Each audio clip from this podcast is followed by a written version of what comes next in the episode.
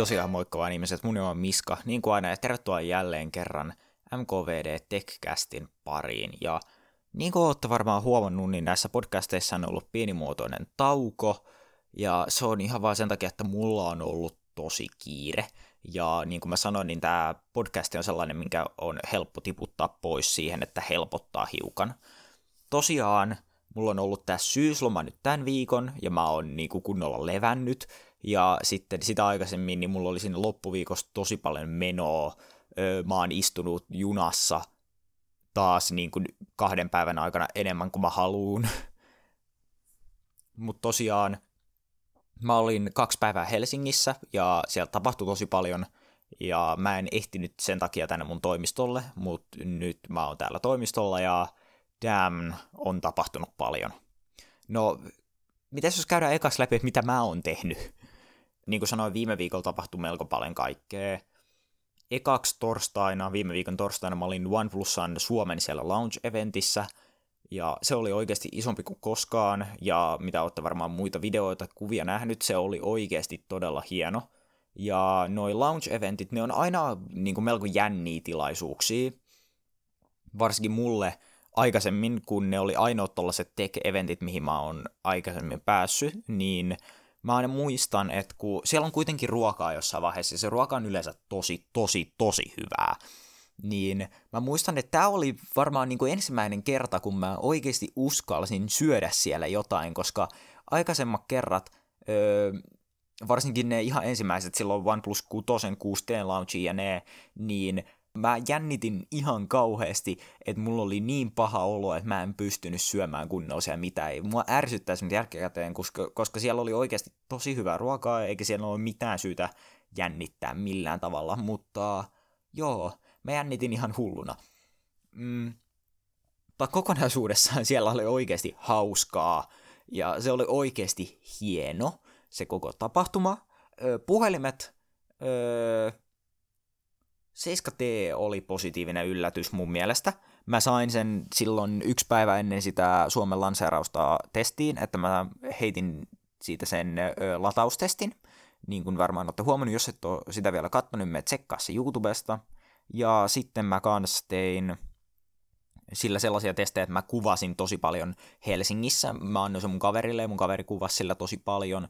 Ja se 7T on oikeasti ollut positiivinen yllätys, koska se oli periaatteessa OnePlus 7, mutta se on sisältä kun, ja se on periaatteessa OnePlus 7 Pro, mutta ilman 7 Proon huonoja puolia, eli karvaa näyttöä, tosi suurta kokoa ja sitä motoroituu etukameraa. Niin se on ollut tosi positiivinen yllätys. Mä oon tykkännyt siitä puhelimesta tosi paljon, ja sen hintakaan ei ole niin hullu verrattuna tuohon Prohon verrattuna, joten mä ainakin niin kuin sanoisin, että se on tosi iso kamppailija mun mielestä vuoden parhaimmaksi puhelimeksi, ihan vaan tällä niin kuin hardware-tasolta, koska siinä on hyvä softa, siinä on hyvä rauta, ja siinä ei ole 7 Pro niitä huonoja puolia.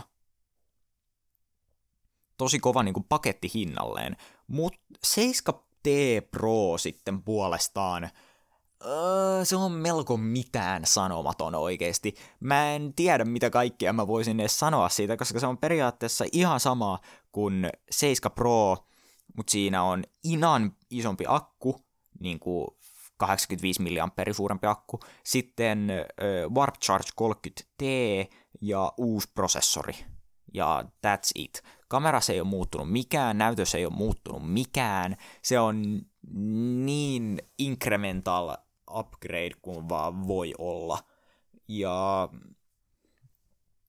kokonaisuudessaan mä jopa sanoisin, että sinne, sitä ei olisi tarvinnut edes julkaista Suomessa, koska mun muistaakseni se tulee Suomeen myyntiin nyt, varmaan tullut jo eilen, jos muistan, niin mun mielestä sitä ei olisi tarvinnut tuoda Suomeen, koska meillä on 7 Pro ja se on ihan tarpeeksi hyvä. Jos haluaa uudemman prosessorin, niin voi ostaa 7T, koska mä uskoisin, että jos 7T Prota ei ole Suomessa myynnissä, niin 7T myisi paremmin, koska se kuitenkin jää sen varjoon, vaikka ne on molemmat ihan mahtavia puhelimia, ja mun mielestä 7T voisi saada ehkä vähän enemmän sitä spotlightiakin. McLaren Edition, äh, se on ihan ok, ihan cool. Mä en tiedä, onko se sen lisää vielä rahaa arvoinen, mutta 12 gigaramia, jne. mun mielestä se designi ei ole niin hieno kuin silloin aikaisemmassa McLaren Editionissa. Siinä aikaisemmassa se kunnon niin kuin carbon fiber luukki oli mun mielestä parempi, mutta yksi asia, mikä oli tosi kiinnostavaa tässä McLaren Editionissa, oli enemmän kiinnostavampaa kuin se puhelin, se kuori. Nimittäin se Alcantara-keissi. Mä haluan päästä koittamaan sitä oikeasti. Mä en päässyt siellä launch eventissä, mä en ehtinyt sitä testaamaan, jos siellä olisi ollut se, mutta se vaikutti ihan mahtavalta, koska jos ole, jos ette ole käyttänyt koskaan Microsoftin läppäreitä, niin niissä on Alcantaraa, toi se näppäimistön wrist rest, ja se on ihan mahtava. Niin mä uskoisin, että se olisi sellainen, mitä mä haluaisin päästä testaamaan, ihan vaan se keissi. Ei siitä puhelimesta niin kauheasti väliin, mutta se keissi. No, mitä sitten muuta? No, sitten seuraava päivä, eli viime viikon perjantai, niin mä olin sellaisessa tapahtumassa kuin Women in Tech Forum. Ja se oli tällainen iso Suomen teknologia-alan konferenssi, mikä oli Finlandia-talolla, ja se oli oikeasti tosi iso. Ja mitä se käsittelee, no se on siinä nimessäkin, se on Women in Tech, eli puhutaan naisten asemasta teknologia-alalla ja muutenkin ö, diversiteetistä teknologia-alalla. Ja mä voin sanoa, että mä en ole missään teknologia-alan tapahtumassa tai tollasessa tuntenut itseäni niin ulkopuoliseksi ja yksinäiseksi. Mä en ole ikinä tuntenut niin oudoksi itseäni ja niin ryhmään kuulumattomaksi kuin siellä. Ja se oli ihan vaan sen takia, että siellä oli kaikki naisia ja sitten oli mä. Ja se oli tosi outo kokemus ja oikeasti tuntuu välillä ahdistavaltakin, että kun porukka hiukan katsoi, että mitä toi mies tekee täällä. Mutta se oli hyvällä tavalla erittäin silmiä avaava kokemus, sillä nyt mä tiedän, miltä naisista tuntuu jokaisessa muussa teknologia-alan konferenssissa, missä kaikki on miehiä paitsi ne. Ja kokonaisuudessaan tapahtuma oli ihan mahtavasti järjestetty. Se oli tosi hieno se paikka, ja sitten siellä oli tosi kiinnostavia puheita ja tällaisia keynoteja, workshoppeja, mihin mä pääsin osallistumaan.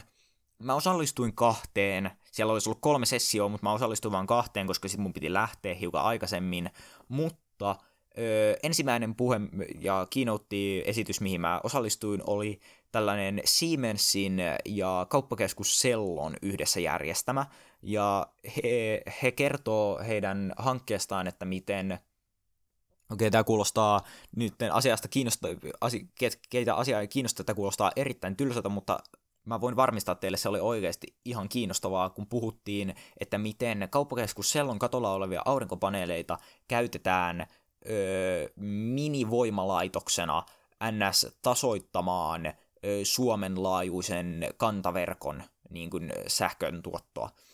Ja se oli oikeasti tosi kiinnostava, vaikka mä en sitä aluksi odottanut, mä menin vaan aluksi johonkin workshopiin, koska mä halusin vaan mennä jonnekin. Ja mä periaatteessa valkkasin se ihan turhaan, mutta mä olin sellainen, että se voi olla ihan ok. Loppujen lopuksi se oli tosi kiinnostava.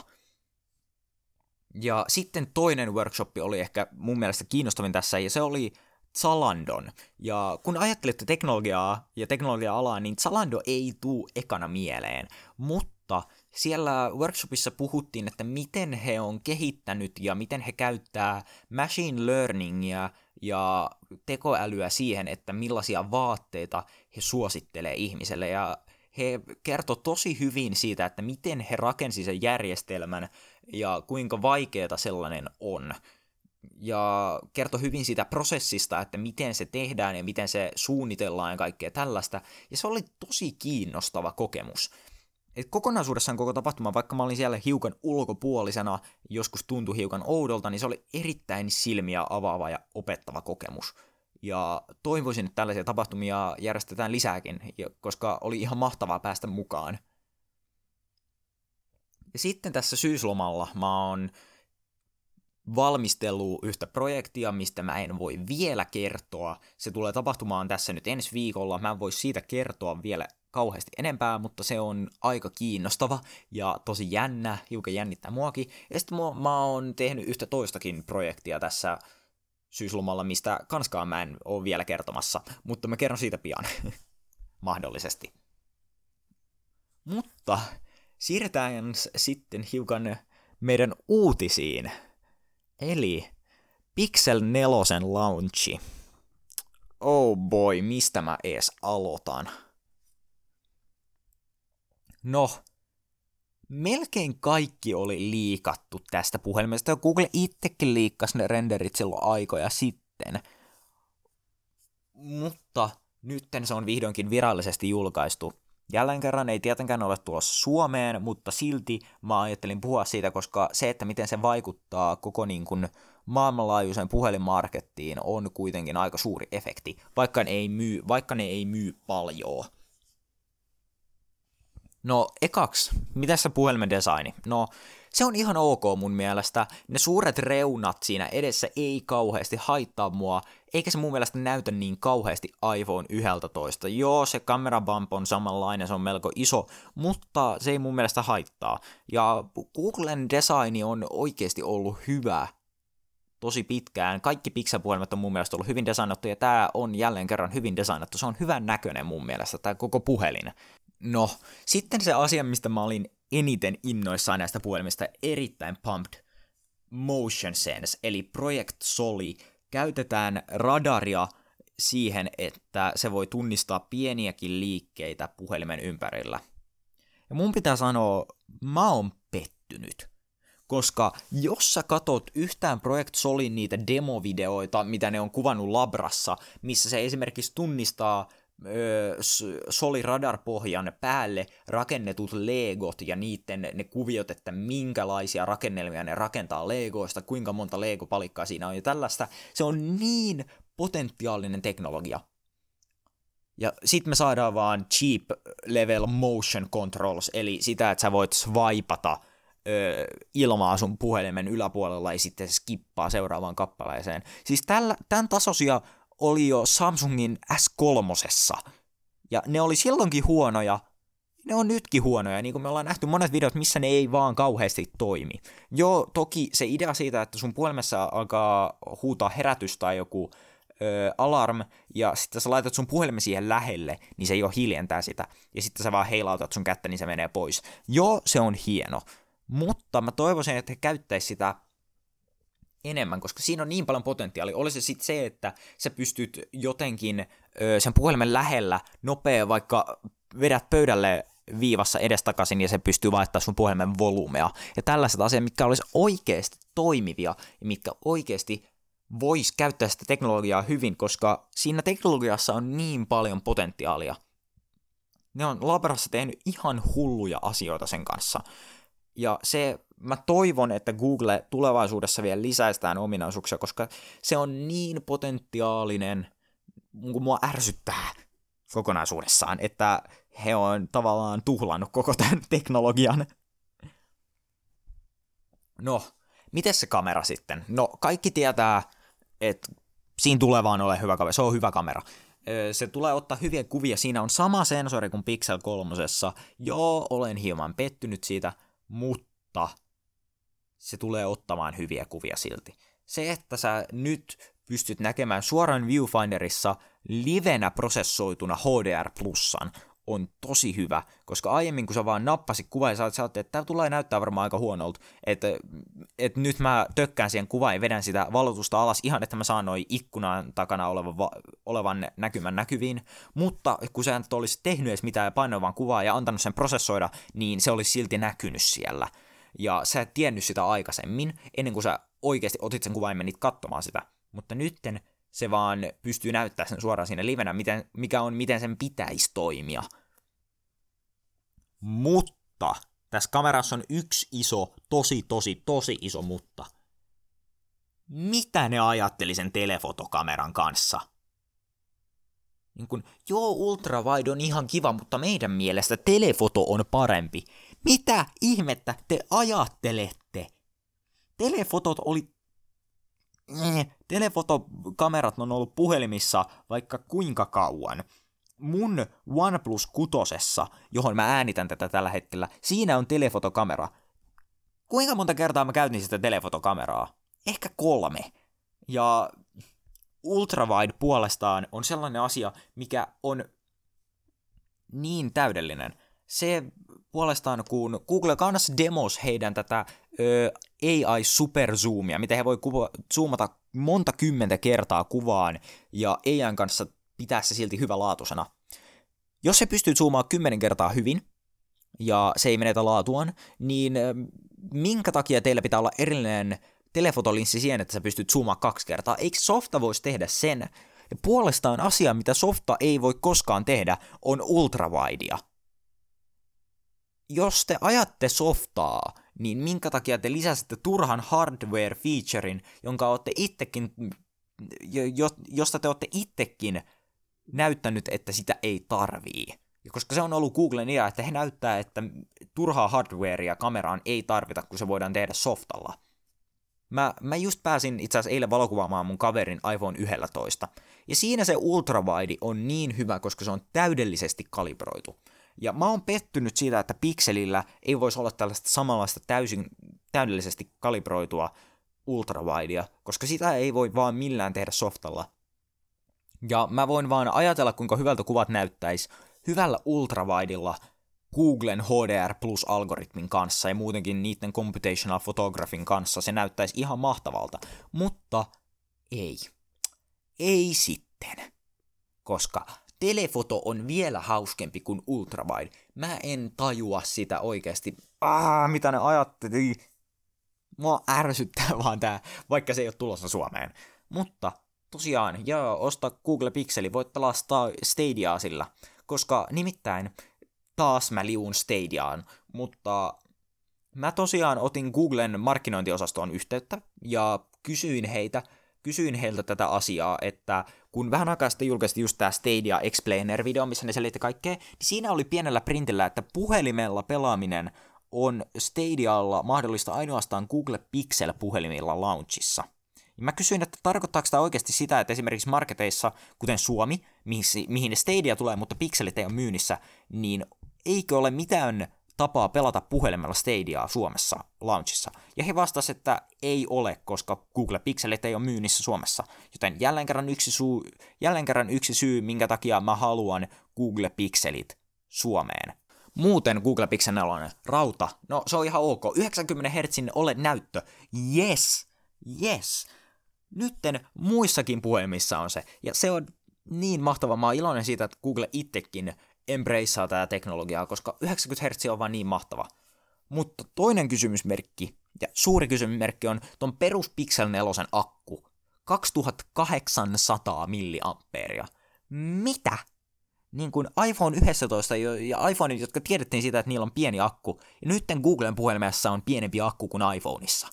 Niin kuin, mitä? Kokonaisuudessaan mä oon hieman pettynyt osittain omilta puoleltaan, koska tämä puhelin ei ole halpa. Se on alkaen 800 dollaria, jos mä muistan.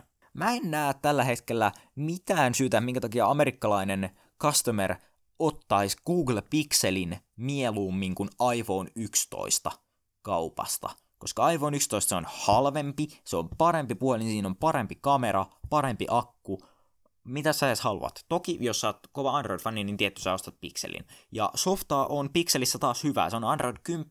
Joo, mä en tykkää niistä uusista navigation gestureista, mutta se on Android 10. Siihen tulee varmasti päivityksiä ihan ensimmäisenä. Et jos sä haluat päivityksiä, niin tietty sä ostat Pixelin. Mutta kokonaisuudessa mä haluaisin kuulla, mitä mieltä te olette Pixelistä, jos seurasitte sitä yhtään.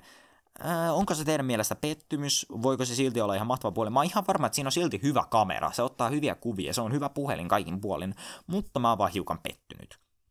No, ehkä mä lopetan tämän kauheen ränttäämisen tähän. Öö, tosiaan, katsotaan, jos mä saisin nyt taas viikoittain näitä ulos jälleen kerran. Ja tosiaan, ei mulla varmaan muuta. Kiitti kun kuuntelit ja me nähdään sitten ensi podcastissa. Se olisi moro.